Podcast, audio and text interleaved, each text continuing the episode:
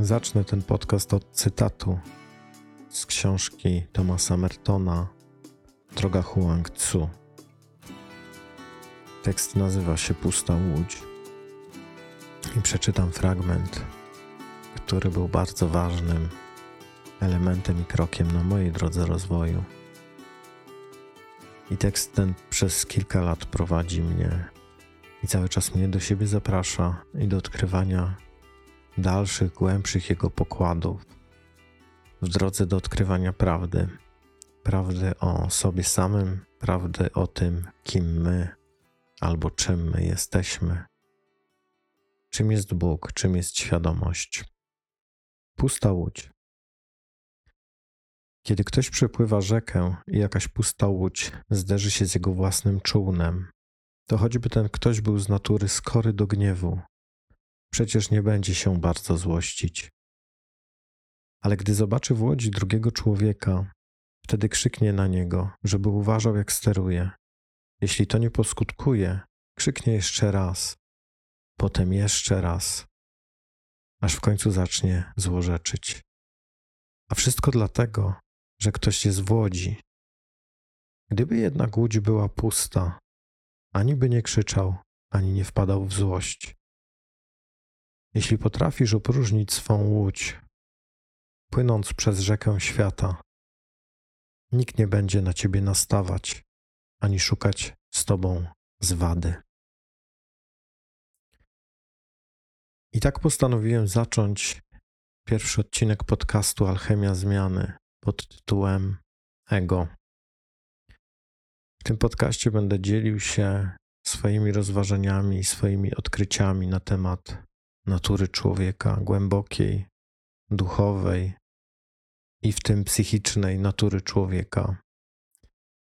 Na temat tego, co ja na drodze swojego rozwoju, tak zwanego rozwoju osobistego, odkrywałem i odkrywam.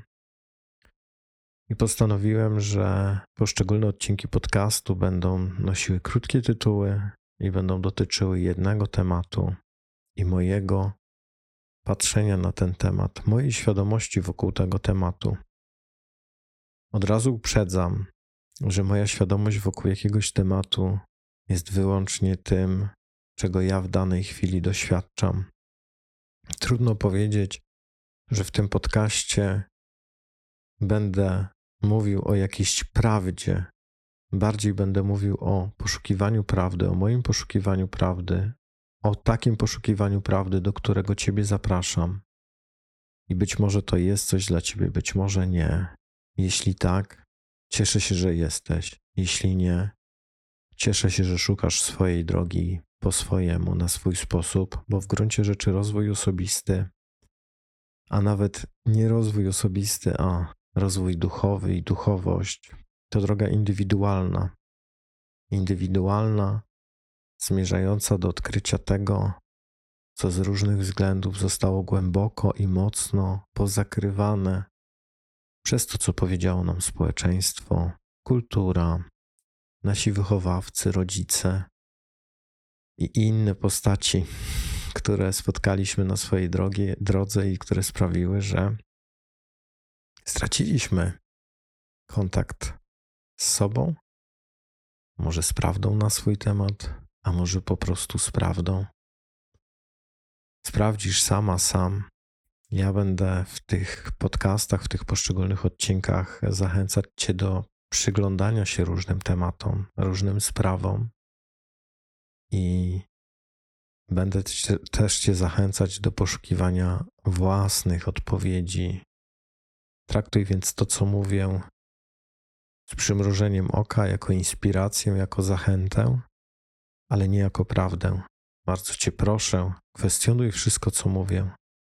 Poszukuj siebie, swojej prawdy, swojej unikatowości w tym wszystkim, co usłyszysz. Dzisiejszy pierwszy odcinek dotyczy ego. I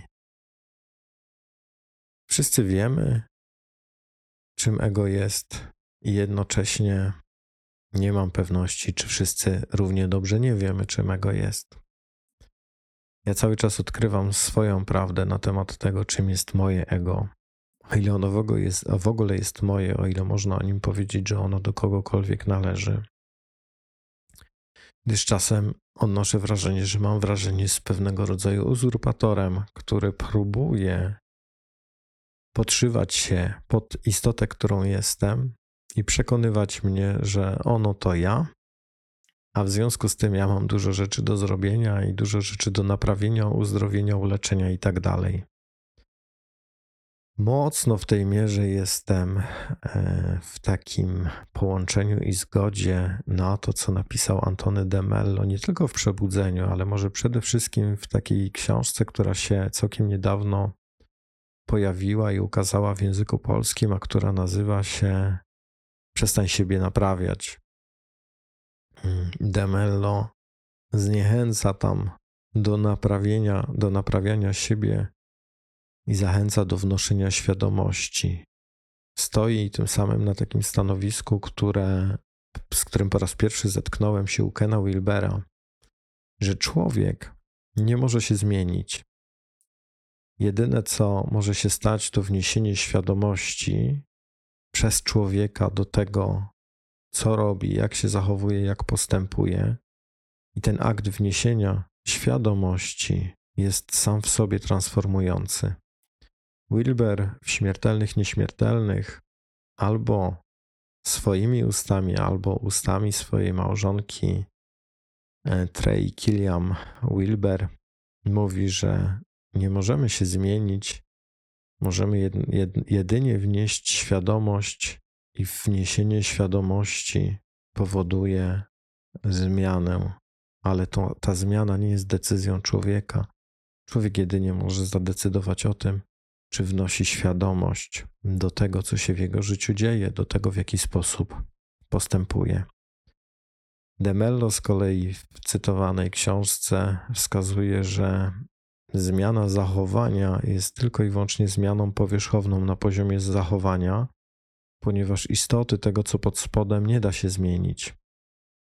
I zmiana zachowania jest tylko i wyłącznie to już moje, założeniem nowego kostiumu, nowego garnituru, nowej maski, która i tak nie jest prawdą na temat tego, kto tę maskę nosi.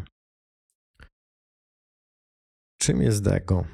Hmm, ja w swojej, w swojej drodze, w swojej podróży, no i mam się różnych technik, różnych metod, e, różnych e, sposobów kontaktowania się z tym, co wyższe we mnie, z tym, co być może święte, mniejsza o nazwy. jednym z takich moich bardzo ważnych odkryć z ostatniego czasu jest to, że ego, to co ja nazywam ego, jest zbudowane z lęku.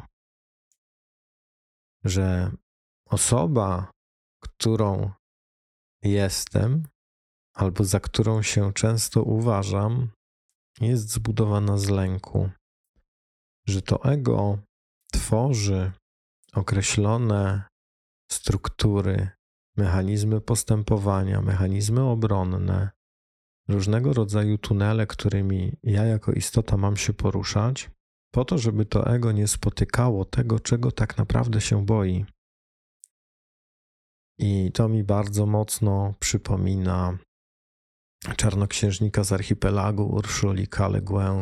w którym Get, główny bohater, krugulec, ażeby pójść dalej na swojej drodze, potrzebuje spotkać się z tą częścią siebie, której najbardziej się boi, spotkać się ze swoim lękiem, spotkać się ze swoim cieniem, przed którym przez większość tej księgi, pierwszej księgi Ziemiomorza ucieka, aby ostatecznie się z nią spotkać. Spotkać i odkryć, jakie jest jej prawdziwe imię. Jeśli nie czytałaś, nie czytałeś, zachęcam cię z całego serca, przeczytaj tę książkę. Najlepiej wszystkie sześć części. Jeśli czytałaś, czytałeś, to znasz odpowiedź. W moim odczuciu ego zbudowane jest z lęku i to, co nazywamy często sobą, tym małym ja, gdy mówimy ja taki jestem, to w gruncie rzeczy opowiadamy nie o sobie, o, swojej prawdziwej istocie, a o tym, co na skutek lęku zostało w nas ukształtowane jako nasze ja. Może to brzmi trochę zagmatwanie. Spróbuję to wyjaśnić i opowiedzieć trochę bardziej prosto. Albo na przykładzie. Jeżeli mam określone sposoby postępowania, w pewne miejsca wchodzę, w inne nie wchodzę, pewnych ludzi lubię, innych nie lubię, to to, co uważam za ja, za siebie, lubiącego tych, lubiącego te miejsca, chodzącego tu i tam, jest w gruncie rzeczy wynikiem mojego lęku.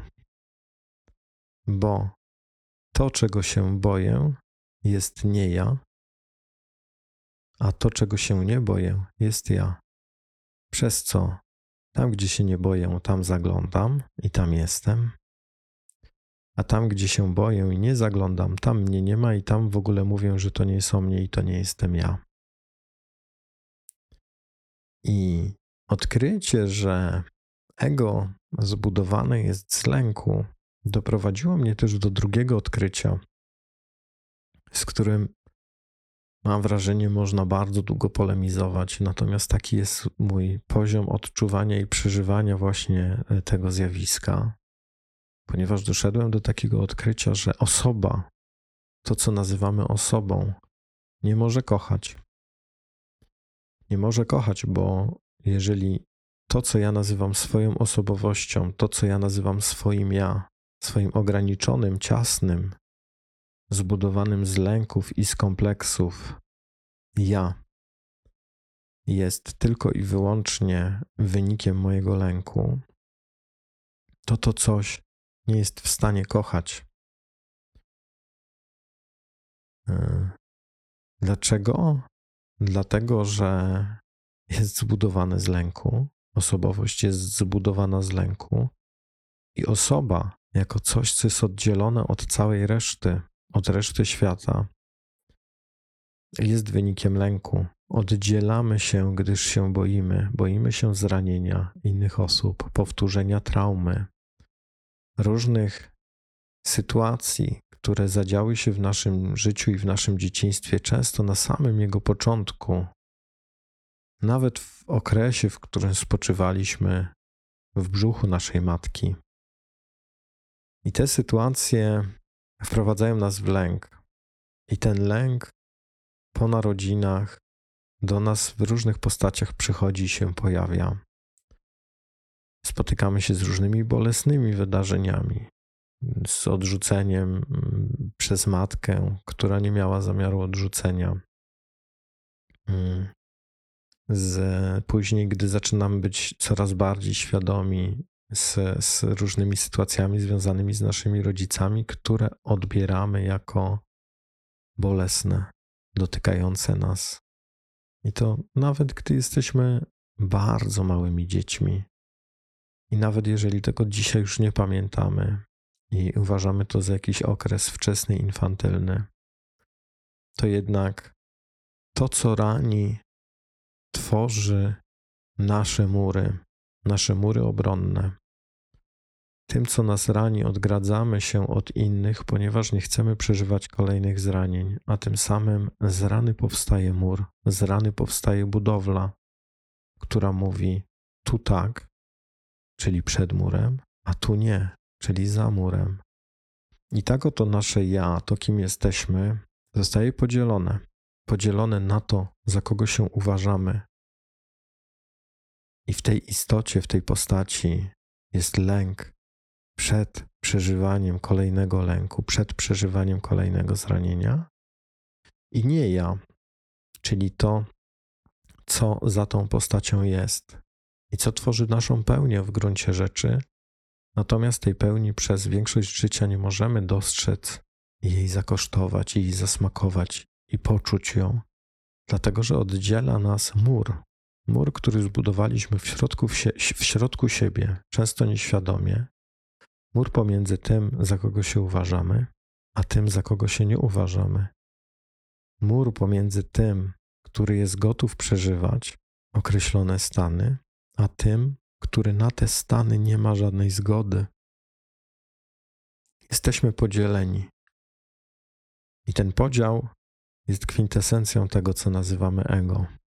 Ego to wszystko to, co uważamy za siebie, a na pewno takie jest moje doświadczenie, a wszystko to, co mnie brzydzi, obrzydza, zniesmacza, nie podoba mi się, nie lubię tego, odrzucam to, czyli wszystko to, o czym nie mogę powiedzieć kocham. Kocham to jako przejaw boskości, przejaw natury, przejaw życia, przejaw Tao, przejaw wielkiej bogini matki. Nazywaj to jak chcesz. Jeżeli nie mogę tego kochać, to to już nie jest ja i to już jest poza mną. Ego zbudowane jest z lęku i dlatego twierdzę, czuję, że osoba w sensie osobowości, w sensie założonych masek i mechanizmów obronnych nie jest w stanie kochać, dlatego że zbudowana jest z lęku. To, za kogo się uważamy, jeżeli nie mamy oczywiście dostępu do tego wyższego ja, to to jest lęk. To jest tysiące przekonań, wzorców postępowania, zachowań, które są wynikiem naszego lęku. Lęku przed życiem, lęku przed egzystencją, lęku przed doświadczeniem, w którym potencjalnie może kryć się jakieś trudne doświadczenie, coś, co nas może, przynajmniej tak to projektujemy, ponownie zranić. Więc w gruncie rzeczy z lęku przed życiem jako takim tworzymy pewnego rodzaju osobowość, która przed tym życiem ma nas ochronić. Ale gdy mamy założony strój, maskę, która ma nas ochronić przed życiem, to nie żyjemy. To wtedy życie wiedzie nasze ego, jakiś konstrukt, który sami sobie stworzyliśmy, który uważamy za siebie, który uważamy za prawdę o sobie. Jesteśmy przez to odcięci, odcięci od źródła, od życia jako takiego, od życia całego, od życia z wszystkim tym, co ma, nas, ma nam do zaoferowania i co dla nas niesie. Wielcy mędrcy i mistycy mawiają, że mm, świat opiekuje się nami od samego początku i gdy rodzimy się, natura dba o to, żeby, żebyśmy byli nakarmieni, odziani, żebyśmy nie zamarzli, a z czasem, gdy dorastamy, przestajemy być w zaufaniu i w wierze, że ta sama natura o nas dalej zadba. Ponieważ się boimy, ponieważ uważamy, że to, co na zewnątrz nas, na pozornym zewnątrz nas, jest zagrażające. A skoro jest zagrażające, to na różne sposoby staramy się od tego odgrodzić. Odgradzając się od tego, co naturalne, co prawdziwe, co jest częścią życia, częścią natury, nie tylko odgradzamy się od części siebie, ale też odgradzamy się od pewnego rodzaju siły opiekuńczej. I znów nazwij ją Tao, miłością, Bogiem, Wielką Matką, która w gruncie rzeczy chce dla nas jak najlepiej i wysyła nam doświadczenia, których celem jest to, żebyśmy jak najlepiej się czuli i jak najlepiej wzrastali. Nawet gdy to wzrastanie odbywa się przez ścieżkę krętą, żmudną, wyboistą, czy nawet w jakiś sposób raniącą, to w tych ranach, w tym bólu też i w tym cierpieniu, w gruncie rzeczy jest odkupienie i wybawienie. Bo gdy nauczymy się akceptować rzeczywistość taką, jaka jest w całości, nie szatkując jej na kawałki, nie wybierając tych doświadczeń, które chcemy i odrzucając te, których nie chcemy, zostajemy się pełnią. Nie odrzucamy wówczas żadnej części siebie, nie odrzucamy żadnej części tego, co się dzieje rzekomo na zewnątrz nas. Raz jeszcze, osoba, w moim odczuciu, osoba ja, to małe ja jest zbudowane z lęku i przez to nie może kochać, bo ciągle warunkuje, ciągle uzależnia swoją miłość od spełniania Jego zachcianek, Jego oczekiwań, Jego pragnień, Jego żądań. I demello, i nie tylko demello, bo myślę, że cały mistycyzm i duchowość wschodnia wyraźnie akcentują, że nasze pragnienia stają się naszym więzieniem, bo pragnienia tworzą warunek. Gdy pragnienie zostanie spełnione, to będę szczęśliwa, szczęśliwy, będę kochać. A i szczęście, i miłość nie są zależne od żadnych warunków. Są cały czas i są dostępne. Natomiast ego, które z natury swej jest ograniczone, poodcinane, poodgradzane, jest w stanie tego zobaczyć, ponieważ odrzuca całość doświadczenia. Wybiera tylko te elementy doświadczenia, które są mu na rękę, które są zgodne z jego wizją, a tak naprawdę, które są zgodne z jego systemem lęku, z jego koncepcją lęku i obawy o to, co może się stać. Ego jest zbudowane z cudzego też, i, i to taki drugi element, że w naszym ego, w moim ego na pewno pojawia się olbrzymia ilość głosów, które ciągle ze sobą konkurują, ciągle ze sobą gadają, ciągle ze sobą walczą. Im bardziej jestem w głowie, im więcej analizuję i, myśl, i myślę, tym więcej słyszę różnorakich głosów, których za bardzo pogodzić się nie da. Słyszę matkę, ojca, tego nauczyciela, tamtego nauczyciela, tego mistrza, tamtego mistrza. I myślę sobie, kurwa, gdzie ja jestem w tym wszystkim? Który z tych głosów to mój głos? Gdzie, to, gdzie tu jestem w tym wszystkim ja? W książce, którą, którą swego czasu napisałem razem z Maciejem Benewiczem, jest taki rozdział o, o tym, jak czyści jesteśmy w chwili narodzenia, tak jak czysty jest komputer w chwili uruchomienia, gdy, gdy uruchamiamy na przykład system Windows, odpala się tam najpierw ten podstawowy system operacyjny z karty, z karty głównej, czyli BIOS, parę białych literek na czarnym ekranie. Czysty, czysty system, który nie jest zaśmiecony żadnym oprogramowaniem. Dopiero później ładuje się Windows czy Mac i następuje obciążanie tego układu. I ja to mogę porównać i porównuję to do ego. Ego, które, które jest takim systemem operacyjnym z ogromną ilością aplikacji, versus system podstawowy, czyściutki, leciutki, w którym nie ma niczego, który jest pusty, jak pusta łódź u Mertona. I, i ten załadowany system operacyjny to właśnie te przekonania.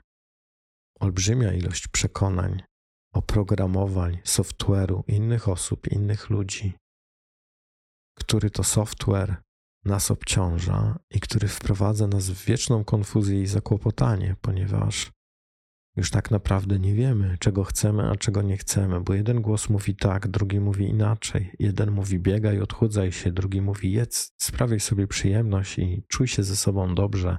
Jeżeli potrzebujesz jeść, to jedz. I e, również różni mądrzy ludzie mawiają, że żeby odkryć prawdę, trzeba odłożyć wszelkie księgi. Że poszukiwanie prawdy w księgach nikogo nigdzie nie zaprowadziło, bo jedna księga, pięknie to cytuje Jarosław Giba z Falchemii Duch, Duchowego Rozwoju, jedna księga otwiera drugą. Teraz, ile ksiąg byśmy nie otworzyli, tyle prawd i tyle wiedzy różnorakiej i częstokroć sprzecznej ze sobą usłyszymy. To samo zresztą dzieje się w mediach społecznościowych na Facebooku. Jedni nam mówią, żeby odejść od partnera, który jest toksyczny, drudzy mówią, nie, to jest o miłości, to jest Twoja lekcja miłości, naucz się miłości. Skąd my, ludzie, na poziomie ego, mamy wiedzieć, co jest prawdą, a co nie? Skoro wszystko to, co uważamy za prawdę, jest na zewnątrz nas i dzieje się na zewnątrz nas. Albo na pozornym zewnątrz nas, ale może o tym to już, już innym, innym razem. I w moim odczuciu bardzo ważnym elementem pracy SEGO jest dostrzeżenie tych wszystkich głosów, zobaczenie ich, usłyszenie ich i poszukanie w sobie odpowiedzi i prawdy, gdzie w tym wszystkim jestem ja. Pomaga w tym oczywiście postawa obserwatora, postawa bezstronnego świadka, który patrzy i przygląda się zachowaniom osoby, osoby, czyli na przykład Adama, który do ciebie mówi. I obserwator obserwuje gestykulację, mowę, to treść tej mowy, treść myśli, treść uczuć, treść doznań, ale nie jest nimi. Jest taką figurą, postacią albo świadomością, która jest poza tym małym ja, poza tym ego. Co jeszcze ważno, ważnego powiedzieć e, o ego? Oprócz tego, że jest zbudowany z lęku i zbudowany jest z cudzego, na pewno jest poranione. O tym już próbowałem wcześniej powiedzieć. Myślę, że, że powiedziałem to, to dość, dość wyraźnie, natomiast chciałbym jeszcze raz podkreślić, to rany, to rany, różnego rodzaju rany i zranienia, bolesne doświadczenia tworzą ego, ponieważ ta zraniona część, to małe, można by powiedzieć, wewnętrzne dziecko, święte, świetliste, nieskazitelne dziecko, na skutek różnych zranień podejmuje decyzję, że już tak nie zrobi, że tak nie wolno, tak nie trzeba, tak nie należy. Oczywiście czyni to albo na skutek własnej autorefleksji, czyli lęku, albo na skutek programowania innych osób, które wiedzą lepiej od niego, co jest dla niego, dla niego dobre. Tworzy w ten sposób różnego rodzaju strategie i mechanizmy obronne. My to nazywamy mechanizmami obronnymi osobowości w psychologii. W gruncie rzeczy mechanizmy obronne osobowości są mechanizmami obronnymi ego. Ego, które e, nie jest nami, które jest tylko oprogramowaniem, softwarem, który w nas cały czas pracuje, cały czas funkcjonuje, cały czas mieli. Bo w moim odczuciu ego Europejczyka jest mocno analityczne, mocno umysłowe, mocno intelektualne. I nie ma z nami nic wspólnego. Nie ma z nami nic wspólnego. No i z tego wszystkiego bierze się kontrola, mi bardzo dobrze znana. To jest jeden z moich życiowych tematów temat kontroli i odpuszczania, ponieważ tam, gdzie jest lęk, tam nie ma zaufania i tam pojawia się kontrola. Lęk, brak zaufania, kontrola idą w parze. Więc gdy się boję, to aby nie przeżywać tego, czego się boję, włączam mechanizmy kontrolne i mechanizmy tym samym obronne. A boję się dlatego, że nie ufam. Nie ufam życiu. Nie ufam Bogu, nie ufam Tao, nie ufam wielkiej bogini matce, Gai. Nieważne, zwał jak zwał. Nie ufam procesowi, powiedzieliby proces workerzy. I to sprawia, że żyję w bardzo ciasnej klatce. W bardzo ciasnej klatce, w której nie mogę być szczęśliwy, bo nie jestem sobą, nie jestem pełnią siebie. W ego pojawiają się etykiety. To ego nazywa rzeczy i sprawy. To ego, gdy rozmawiasz z drugim człowiekiem, etykietuje tego człowieka, nakłada mu na czoło, na głowę albo na jakąś inną część ciała etykietę. Opisuje, nazywa, przyjmuje, że coś jest jakieś i wie. I twierdzi, że wie. Ego nas oszukuje twierdząc, że wiemy, że wiemy, jaki jest ten człowiek, a w gruncie rzeczy oceniamy rzeczy po okładce, oceniamy ludzi, istoty po okładce, po drobnych zachowaniach, które przypominają nam jakieś inne zachowania innych ludzi, co ma często związek z naszym bólem, cierpieniem i zranieniami. Więc gdy widzimy zachowanie jakiegoś Bogu ducha winnego człowieka, Przypomina nam to zachowanie jakiegoś innego człowieka, który gdzieś dał nam kiedyś w kość. Nakładamy etykietę, nazywamy przyjmujemy, że to takie jest. Ale tak nie jest. Dlaczego tak nie jest? Dlatego, że mm, tak naprawdę trudno, bardzo trudno jest zobaczyć drugiego człowieka, jeżeli nie zobaczyło się samego siebie. Po drugie, Zdaniem niektórych w ogóle zobaczenie drugiego człowieka jest niemożliwe, bo poprzez psychologiczny mechanizm projekcji widzimy zawsze siebie i tylko siebie. Trzeba być naprawdę przebudzonym albo nawet oświeconym, ażeby widzieć, nie widzieć siebie i widzieć drugiego człowieka, ale tak długo, jak długo gra w nas ego, to patrzymy na świat i na ludzi nie przez pryzmat tego, jacy są, a przez pryzmat tego, jakie filtry mamy pozakładane i jakie nadajemy znaczenia. Bo w gruncie rzeczy projekcja ego jest jego mechanizmem przetrwania. Tak długo, jak długo ego projektuje, tak długo, jak długo nadaje znaczenia, etykiety, nazywa rzeczy, tworzy dzięki temu też dualizm, tak długo może przetrwać, bo jest ja i nie ja, jest dobre i złe, jest przydatne i nieprzydatne, jest wartościowanie. A wartościowanie coś przyjmuje, a coś innego odrzuca, dzięki czemu ego sobie świetnie może żyć i radzić. Świat bez ego to świat bez wartościowania i bez odrzucania. To świat przyjmowania i akceptacji. To świat miłości. Miłości bezwarunkowej, bo skoro nie ma odrzucania, nie ma warunkowania. A skoro nie ma odrzucania i warunkowania, to jest czysta miłość. I dlatego ego jest iluzją, pod którą kryje się prawda. Ego, które nas oddziela od całości doświadczenia, od pełni życia, kryje pod spodem prawdę. Prawdę, którą, która jest zasadą organizującą naszą rzeczywistość.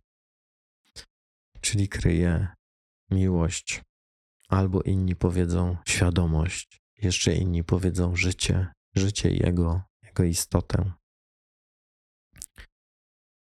Nurty non-duality, Nisirgatta Maharaj, Sri Ramana Maharishi, w Polsce w tej chwili Patrycja Pruchnik, czyli Nitya.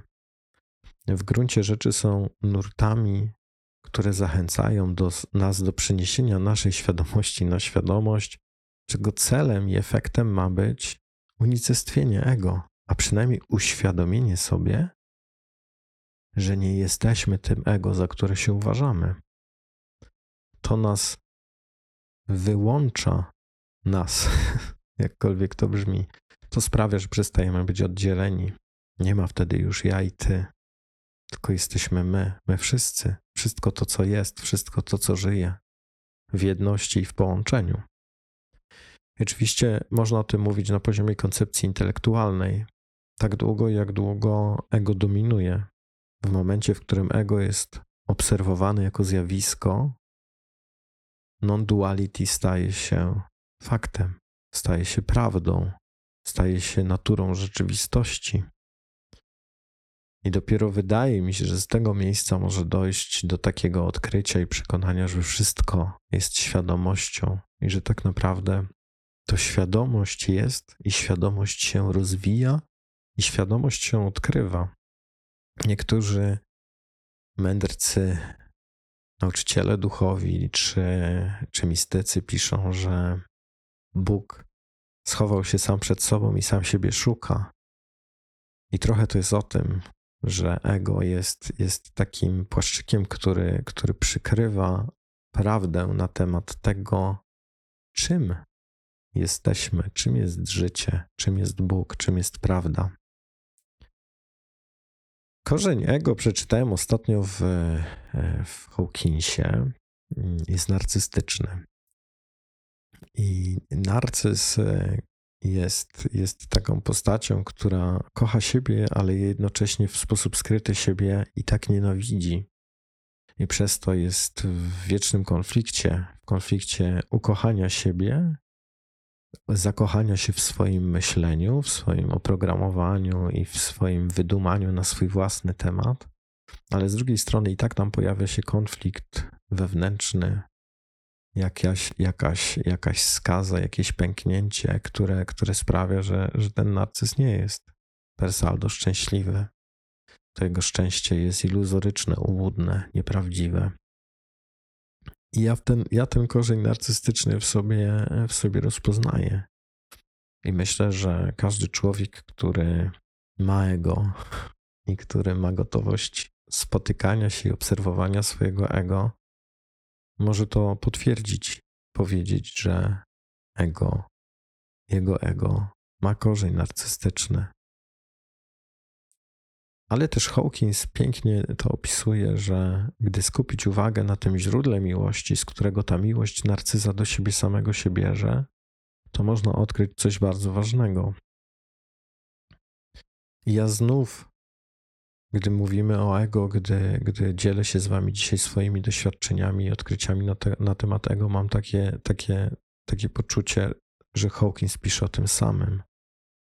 Pisze o odnalezieniu takiego połączenia, takiej świadomości w sobie, która już jest ponadosobowa, ponad ja. Ponad ja, czyli ponad ego, ponad to, co zbudowane z lęku, ponad to, za kogo się uważamy. Ciekawostkę mam taką, że gdy, gdy na terapii a ko korzystałem i korzystam mm, no, z różnych nurtów terapeutycznych, to gdy na terapii u, u, mojej terapeutki powiedziałem, że, że mam dość swojego ego, to była oburzona. Była oburzona tym, że ego jest bardzo istotną strukturą w funkcjonowaniu człowieka i jest bardzo potrzebne.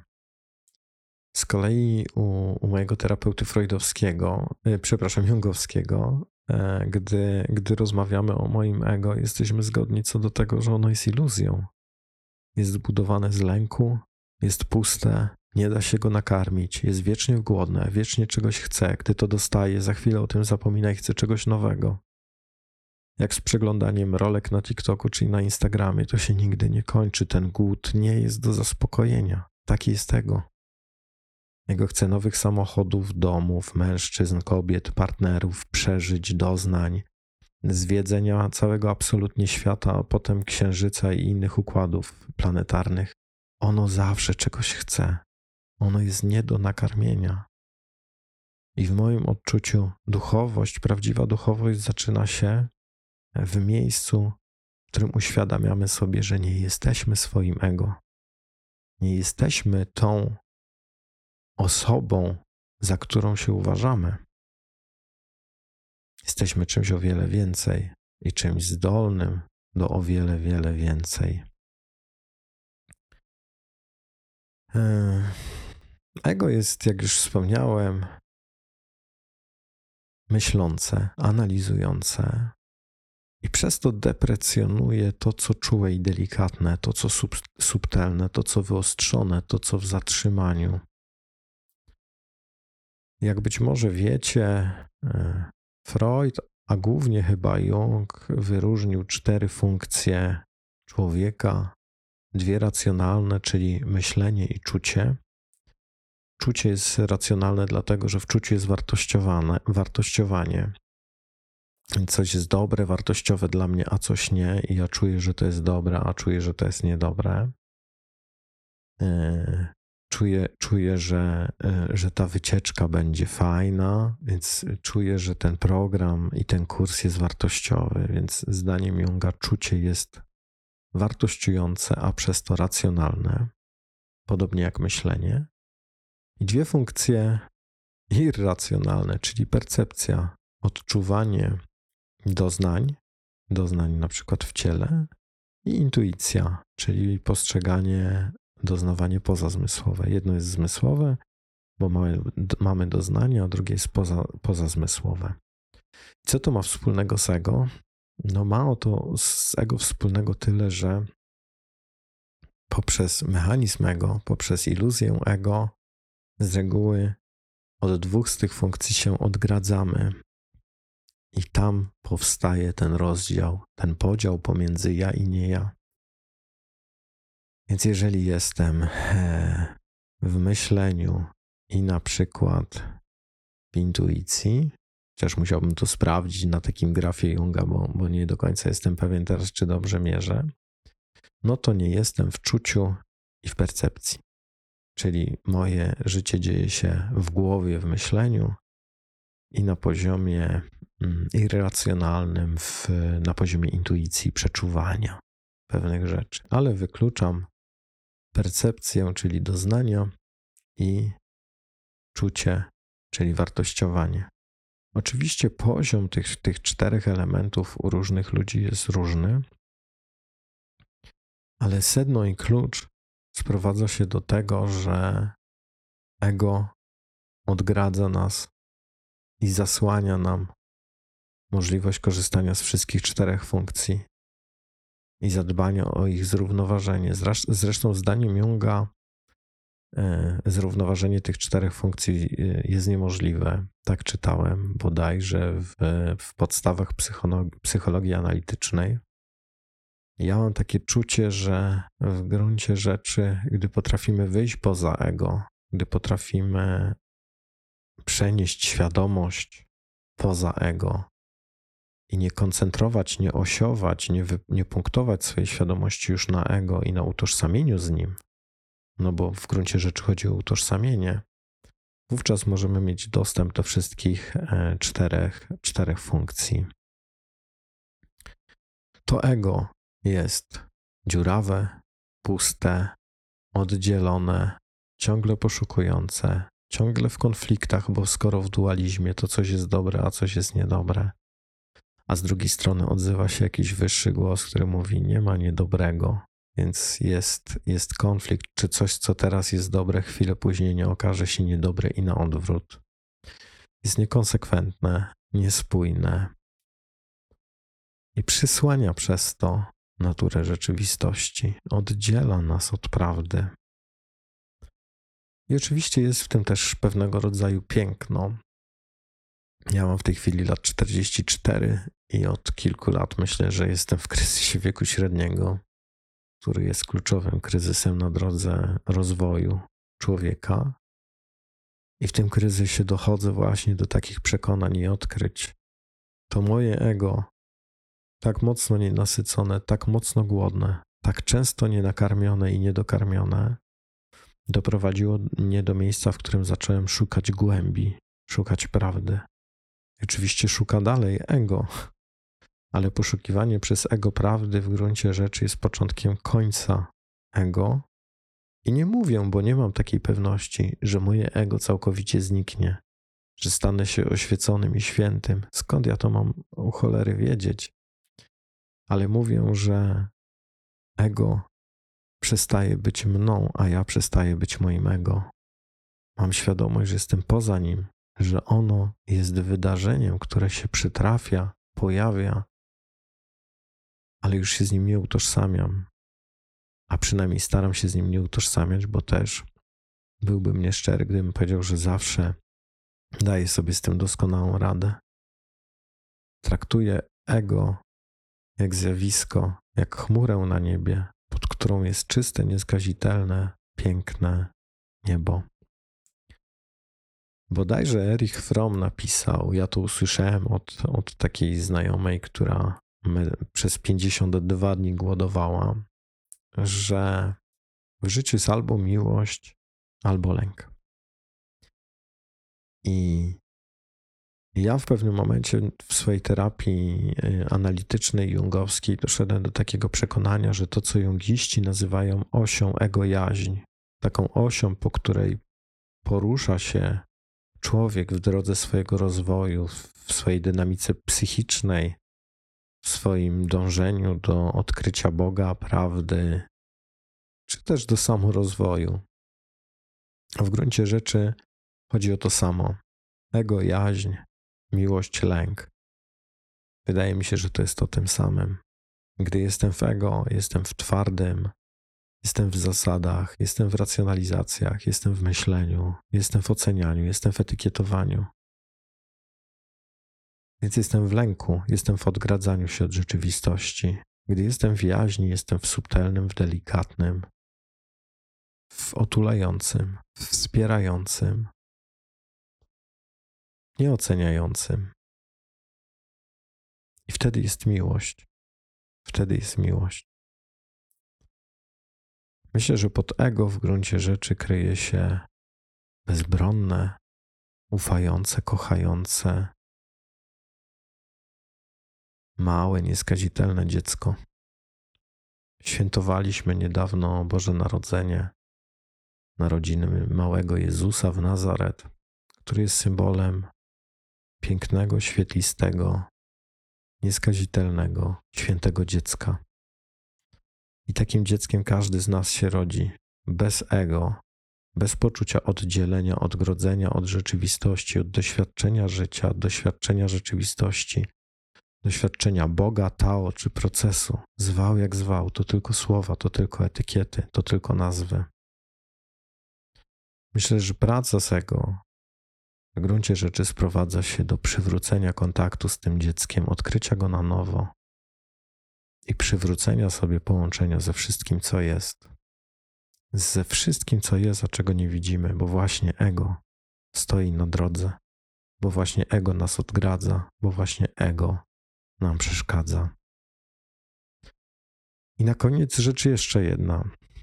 To nie jest tak, że ego jest złem, ponieważ w jakimś sensie ego jest też elementem autoregulacji. Autoregulacji całego systemu, jakim jesteśmy, i też stopniowo wprowadza nas ono stosownie do naszych możliwości, aktualnych możliwości, aktualnego poziomu świadomości, wprowadza nas do odkrywania prawdy. Ja mam takie podejrzenie, że ego jest autodestrukcyjne i w gruncie rzeczy popełnia samobójstwo na sobie samym. Powoli otwiera drzwi do prawdy, a im bardziej je uchyla, tym bardziej znika, tym bardziej jest oświetlone.